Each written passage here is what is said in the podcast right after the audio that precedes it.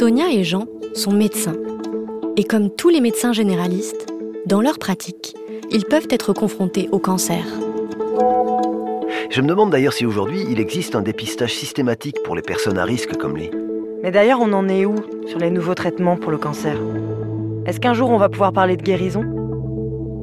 C'est au cœur des laboratoires que s'écrit l'avenir de la lutte contre le cancer. Hippocrate dans le lab, c'est le podcast qui fait le lien entre les médecins et les chercheurs. Alors pour identifier les personnes à risque, il y a pas mal de moyens différents actuellement.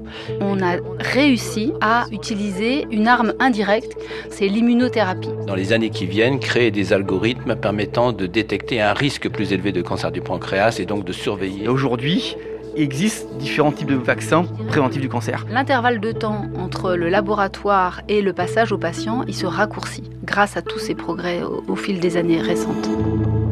Hippocrate dans le lab, un podcast de la Fondation Arc avec la participation exceptionnelle de son parrain Denis Brognard. Une production du studio Ose, bientôt disponible sur toutes les plateformes.